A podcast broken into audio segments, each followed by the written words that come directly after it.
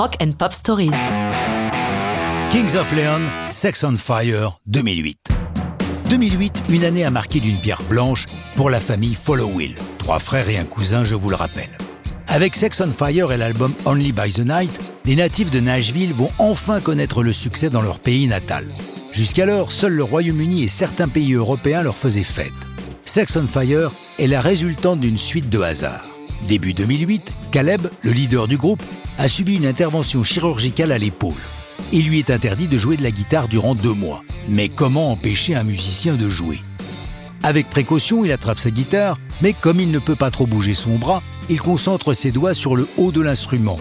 Et c'est ainsi que naissent les accords de base de Sex on Fire. Pour l'heure, il laisse cette chanson de côté, il n'a aucune idée de texte qui lui vienne.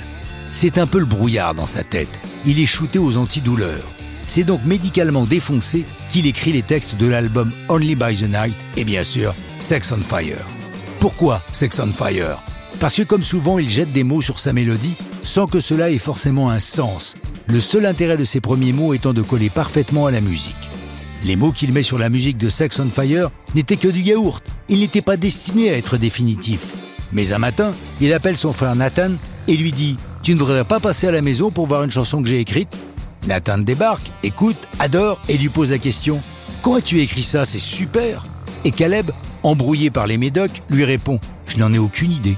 Je me suis réveillé ce matin, mon cahier de chansons était ouvert, je suppose que c'était cette nuit. » Nathan précise « À ce moment-là, il était sous Vicodine et ça le transformait en légume. » Certes, mais le légume a du talent. Et à la surprise du groupe, leur maison de disques choisit Sex on Fire comme premier single de l'album, publié le quatre septembre deux mille huit.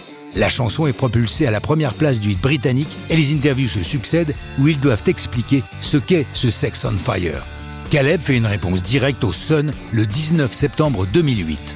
C'est à propos d'une relation intime basée sur le sexe, un sexe si intense que vous ne pourrez jamais l'oublier.